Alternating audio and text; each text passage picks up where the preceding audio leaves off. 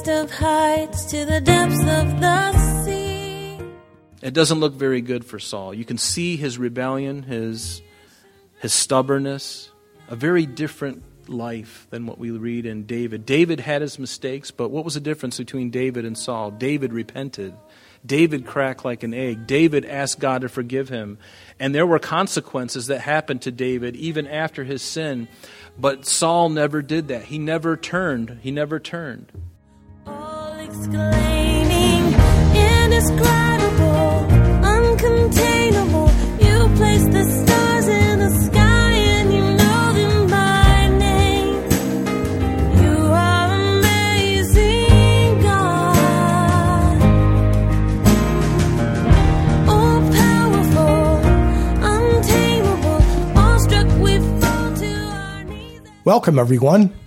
You're listening to Truth in Christ Radio, a Bible teaching radio ministry of Calvary Chapel of Rochester with Senior Pastor Rob Kellogg. Who has told every lightning bolt where it should go? Saul's army assembled and prepared themselves for battle at Mount Gibeah as the Philistines entered deep into Israel's territory. Because of the profound rebellion against the Lord, Saul was not ready for battle. When Saul saw the army of the Philistines, he was afraid and his heart trembled. Instead of taking his fear to the Lord, Samuel made things worse by seeking God's voice through a spirit medium. Strangely, God did speak to Saul, but he spoke words of judgment through an unusual appearance of the prophet Samuel. Samuel told Saul that he and his sons would die the next day. Now let's join Pastor Rob as he continues our study. No, but we will have a king over us that he may that we may be like all the nations. We want to be just like everybody else. And that our king may judge us and go out before us and fight our battles. And Samuel heard all the words of the people and he repeated them in the hearing of the Lord. So this is the first low light of Saul's um, career is the fact that he was chosen and he was willing to go through with it. I think I would have just, you know, especially under those uh, under that pretense. I wouldn't have wanted to be Saul. I think I would have just said no thank you. But turn with me now to 1 Samuel chapter 10. Look at chapter 10. We're going to thumb right through very quickly these chapters, and we're, we're looking at 10 specific lowlights, not highlights, of Saul's career. In 1 Samuel 10, verse 8, notice uh, this was the command that Samuel gave to Saul immediately after he anointed him king. What did he tell him? You might want to put a asterisk by this verse as well because this is important. He says, "You shall go down before me," Samuel said to Samuel, or uh, Samuel said to Saul, "You shall go down before me to Gilgal, and surely I will come down to you to offer burnt offerings and make sacrifices of peace offerings." Seven days you shall wait till I come to you and show you what you shall do. Now, Saul was a Benjamite, and Samuel was a Levite. Who do you think was supposed to do the offerings? The Levite, Samuel. That's what he grew up. He, was under the, the tutelage of Eli. That was his job. That was his role in this whole thing. Right? Now go to uh, chapter 13. And again, this is the second low light of Saul. Chapter 13, verse 7, it says, And some of the Hebrews crossed over the Jordan to the land of Gad and Gilead. And as for Saul, he was still in Gilgal, and all the people followed him trembling. And then he waited. Notice, then Saul waited seven days, according to the time set by Samuel. But Samuel did not come to Gilgal, and the people were scattered from him. So Saul said, Bring me a burnt offering and peace offerings here to me. And he offered the burnt offering. Is there a problem? He wasn't supposed to do it. Now, was Samuel on time?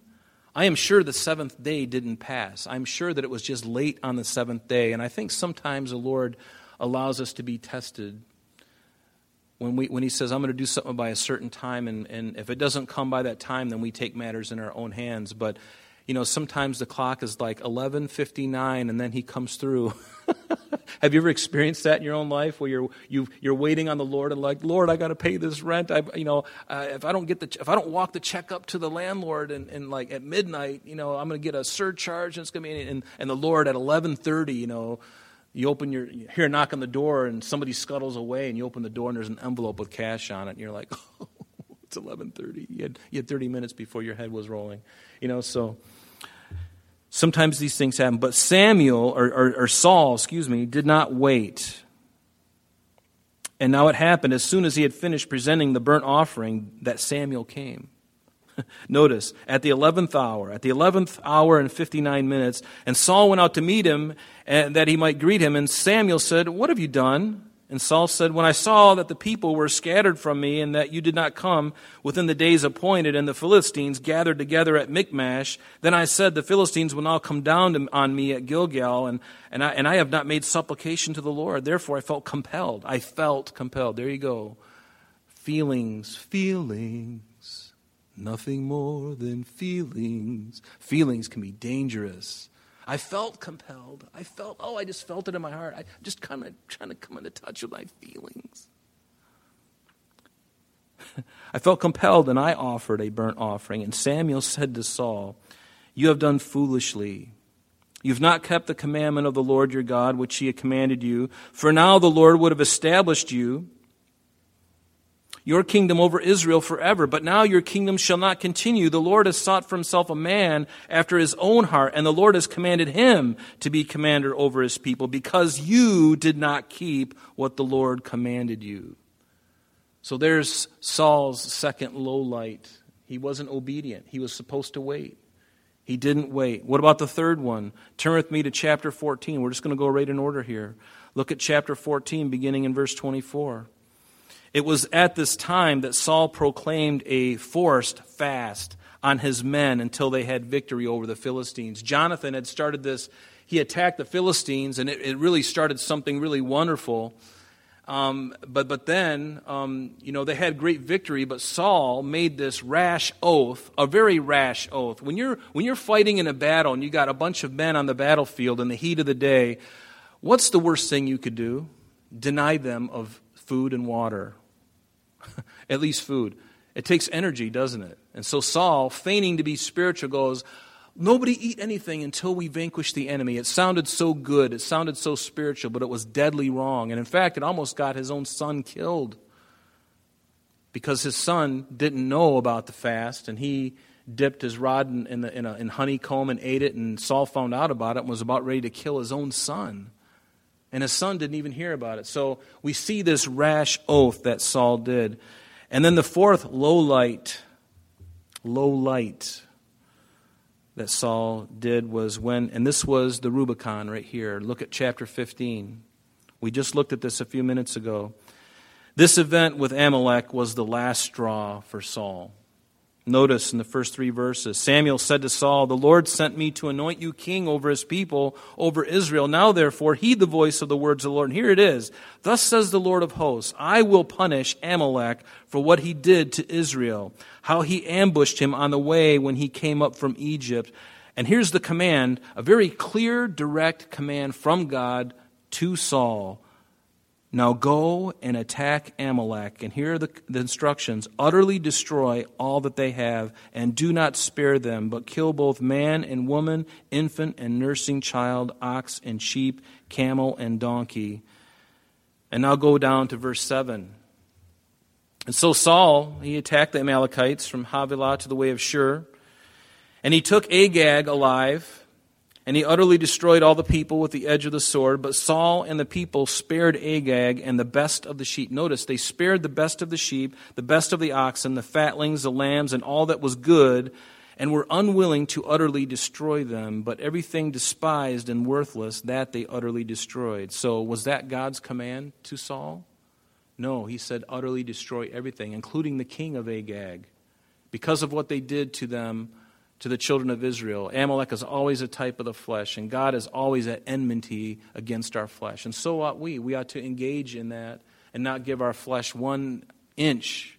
We do, but we need to be very careful. We need to um, be careful of that. So, Now the word of the Lord came to Samuel, saying, I greatly regret um, that I have uh, set up Saul as king, for he has turned his back from following me, and he has not performed my commandments. And it grieved Samuel, and he cried out to the Lord all night. So when Samuel, verse 12, rose early in the morning to meet Saul, it was told Samuel, saying, Saul went to Carmel, and indeed he set up a monument for himself. That's always nice to do. And he has gone on around, passed by, and gone down to Gilgal. And then Saul, Samuel, excuse me, went to Saul and Saul said to him, Blessed are you of the Lord, I have performed the commandment of the Lord. So now Saul is going, I've done it, I've done what the Lord asked, asked me to do. But Samuel said, What then is the bleating of the sheep in my ears? He can hear in the background, you know, you can almost see this like curtain, you know, and all these sheep are behind, you know, making these noises. Yeah, I, I, I did everything, I, I killed everything. And, and Samuel's going, uh, What's what the, you know, the mutton behind the curtain? I can hear him back there. What's all that about, Saul? All the people, they made me do it. Yeah, I thought I'd save some of them for, you know, for sacrifice for later, you know, to the Lord. And, you know, it was the people. They made me do it. So he does this blame game with the people. And, and so, and they didn't kill. We're, we're just going to cruise along here in this. Um, and he found out that Agag wasn't destroyed. And so ultimately, Samuel brought Agag out. And Agag is walking very tenderly and saying, Surely the bitterness of death is past. In other words, we're good, right? I'm here and I'm kind of like all alone now, and uh, we're good, right? We're just going to kind of let this slide. And Samuel goes, No, I'm not going to let it slide. I'm going to finish what God told Saul to do. And he hacked Agag to pieces. And then he blames it on the people. But down in verse 23, I'd put an asterisk by this verse. Let's start in verse 22. We read this earlier. Has the Lord his great delight in burnt offerings and sacrifices, as in obeying the voice of the Lord? Behold, to obey is better than sacrifice, and to heed than the fat of rams, for rebellion is as the sin of witchcraft. And I can't help but wonder if this was a little bit of a, a foreshadowing from what we read about last week with his uh, Saul's um, flirting with witchcraft, seeking the, the witch at Endor, doing the seance to bring up Samuel, who had died at that time. He says, For rebellion is as the sin of witchcraft, and stubbornness is as iniquity and idolatry. Because you rejected the word of the Lord, he has also rejected you from being king. And so this was the straw that broke the camel's back, and then God is basically done with Saul. He's basically done. But then it gets even more twisted. Because the fifth low light I hate to say low light because I'm just going to say highlight from now on because uh, uh, it reminds me of another word that I don't like. So uh, the fifth highlight here is Saul seeking to kill David uh, by thrusting him through with a javelin. Remember, David played before Saul because an evil spirit had. Um, Saul had come under the, the, the domination of an evil spirit, and whenever David played his harp, the evil spirit would go away. But after um, chapter 17, which is where we read about David slaying Goliath, now we look at chapter 18 and 19, and we see David playing before the king, and or Saul is getting so jealous at this time of David and the fact that he can play, he can, he can sing, he can dance, he can, you know, he, he's a great warrior. Everyone's singing about him, and he's just, he's like the poster child for everything that's good, and Saul's is just kind of his life and everything is just kind of tanking because of his rebellion. And so that was the fifth highlight of his life. And not only that, but he had promised after killing Goliath, he'd promised David to give him his daughter Merab. But what does he give him? Or give him Michal, I'm sorry, but he gives Merab instead of Michal. So he's, not, he's, he's deceitful. He's not a man of his word. And then the sixth highlight was Saul killing Ahimelech and the 85 priests at Nob. Nob was where the, the, the priesthood was, where the tabernacle was. And remember, after Saul had found out that David had gone to Ahimelech in the land of Nob, or in the city of Nob, that Saul questioned Ahimelech and had him come down to Gibeah where the king was, and he thought that somehow Ahimelech was conspiring against Saul because Ahimelech had given David Goliath's sword, which was behind the ephod there in the house of God there in the, in the tabernacle. And so Saul is insanely jealous. So he kills, he has Doeg, remember, killed 85 priests, including Ahimelech. And one of the guys, one of the young men, Abinad, um, um, uh, I think his name is Abinadab. I'll have to get there. He got away. He got away, and he actually served David. Actually, that's not his name. I just slipped me. So the sixth highlight was Saul killing. Uh, oh, we, we actually looked at that. Sorry. The seventh one was Saul's insincerity concerning David after being spared by David at Engedi. Remember, David uh, or Saul had gone into one of the caves to relieve himself, and David and his men were in the recesses of the cave. And, and then once he left and David revealed himself, Saul kind of feigned to be, and I think at the time he might have been sincere, but he was he was so inconsistent. He was claiming, you know, oh, thank you, David, for sparing my life. The Lord, the Lord bless you, my child. You know, but inside, it was just uh, underneath, it was just on the top of the surface, these comments, these feelings. And the same thing happened again when he was in the, at Hachilah in the wilderness of Ziph. The very same thing. David has one of his men go over, and Abishai, his nephew, goes over and gets the spear and the cruse of water by Samuel or Saul's head and leaves and gets over across the ravine, and they call out to them.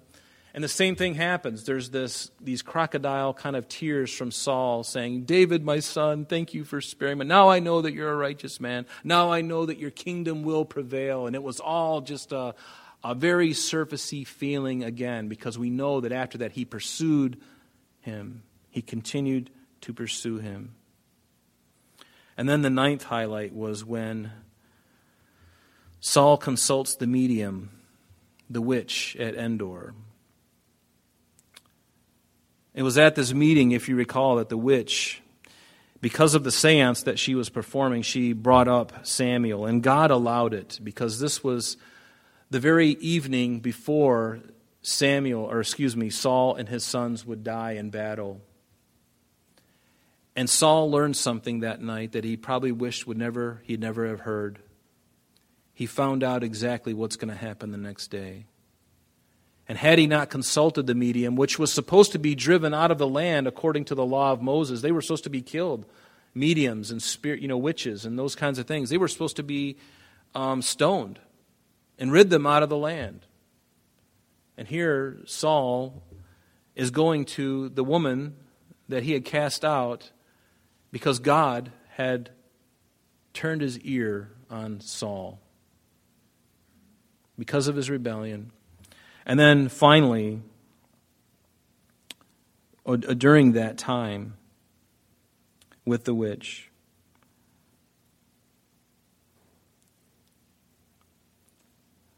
he, she finally brings up Samuel, and, and Saul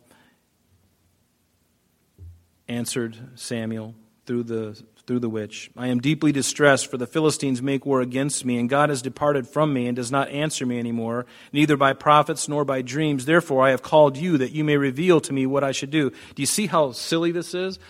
If God has turned his back on you, in, in a sense, if, if God has kind of cut off his communication with you, do you think he's going to give message, a message, a, a different message to one of his servants to give to you? No, that's not going to happen. What should I do? And then Samuel said, So why do you ask me, seeing the Lord has departed from you and has become your enemy? And the Lord and the Lord has done for himself as he spoke by me, for the Lord has torn the kingdom out of your hand and given it to your neighbor David. Because, here's the reason, because you did not obey the voice of the Lord, nor execute his fierce wrath upon Amalek. Therefore, the Lord has done this thing to you this day. Moreover, the Lord will also deliver Israel with you into the hand of the Philistines. And tomorrow, you and your sons will be with me. In other words, in the grave. You and your sons are going to be with me in the grave tomorrow, Saul.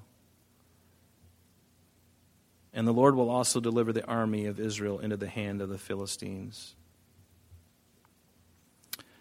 And tomorrow you will be, you and your sons will be with me. Some have said that this is, uh, this is the only evidence, as far as I know, that someone might give that Saul may have gone to heaven. But I believe that Samuel, what Samuel is meaning here is that Saul and his sons would join Samuel again in the grave, not necessarily heaven. You know, it's conjecture, and we really don't know where um, Saul went. But it doesn't look very good.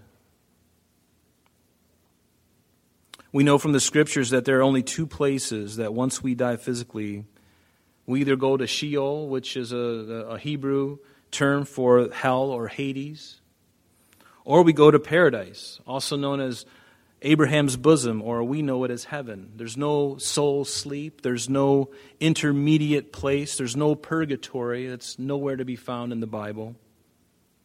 You can read Luke 16 chapters, uh, Luke 16, verses 19 through 31, about the rich man and Lazarus. And there you get a really good understanding of this, uh, where people go, even in the Old Testament. When they die, where did they go?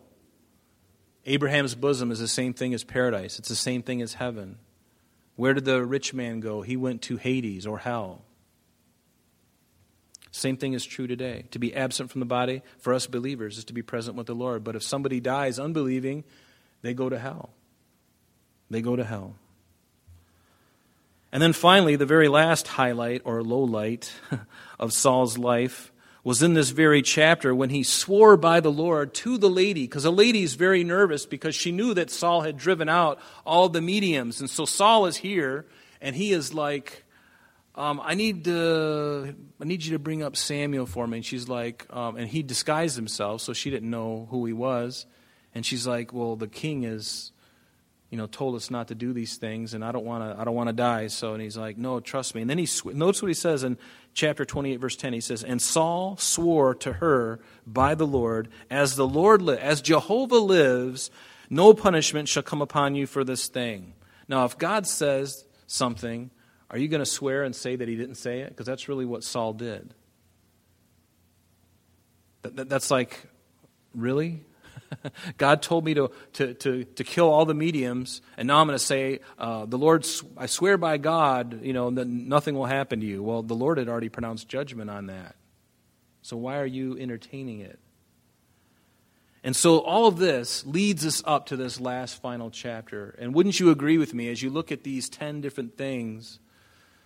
It doesn't look very good for Saul. You can see his rebellion, his, his stubbornness, a very different life than what we read in David. David had his mistakes, but what was the difference between David and Saul? David repented. David cracked like an egg. David asked God to forgive him. And there were consequences that happened to David even after his sin. But Saul never did that. He never turned. He never turned. He continued and continued. And so now we get into chapter 1. It says, Now the Philistines I'm sorry, not chapter 1, verse 1 of chapter 31, excuse me. It says, Now the Philistines fought against Israel, and the men of Israel fled from before the Philistines and fell slain at Mount Gilboa. Mount Gilboa is about 16 miles. If you were to look at a map of, of Israel up in the Sea of Galilee, if you go southwest about 16 miles, you'll run into this Mount Gilboa where this battle had occurred. And it's right there in the Jezreel Valley, uh, the valley that we call the Valley of Armageddon. It's a, it's a perfect place for a battle. It's very flat. If you go to Israel with us next March, you'll, we, we go right through all of these things and you can see it with your own eyes. It's really amazing. And so, verse 2, it says that the Philistines followed hard after Saul and his sons. And the Philistines killed Jonathan, Abinadab, and Malchishua, uh, Saul's sons. Notice that his sons were killed first and probably protecting their father, the king. I'm sorry, that's all the time we have for today, but please join us next time as Pastor Rob continues our study in the book of 1 Samuel. Calvary Chapel of Rochester is located at 2503 Browncroft Boulevard, Rochester, New York, 14625. You can reach us at our church office between 9 a.m. and 4 p.m., Monday through Friday, at area code 585 586 3140. If you would like to have an audio CD of today's message mailed to you in its unedited form, simply mention today's date when contacting our church office. You can also contact us via the web by logging on to www.calvaryrochester.com. There you will be able to access a number of useful things, such as information concerning our beliefs, our ministries, contact information, our location, service times, and much more. You can also download or listen to the radio and sanctuary messages free of charge from the teachings link at the top of the page. To listen to Calvary Chapel of Rochester sanctuary messages or Truth in Christ radio on your mobile device, just subscribe to both through Google Podcast or Apple Podcast. You're also invited to join us on Sunday and Thursdays through live streaming of our services and Bible studies. Just click on the online services on the website. We're so glad that you could join us today. And if there is any way that we can bless you with your walk with Jesus Christ, please don't hesitate to call our church office. Remember, Jesus said, I am the way, the truth, and the life. And for this cause I have come into the world, that I should bear witness unto the truth. Everyone who is of the truth hears my voice. May God bless you in abundance today as you walk with Him. And until next time, this has been Truth in Christ.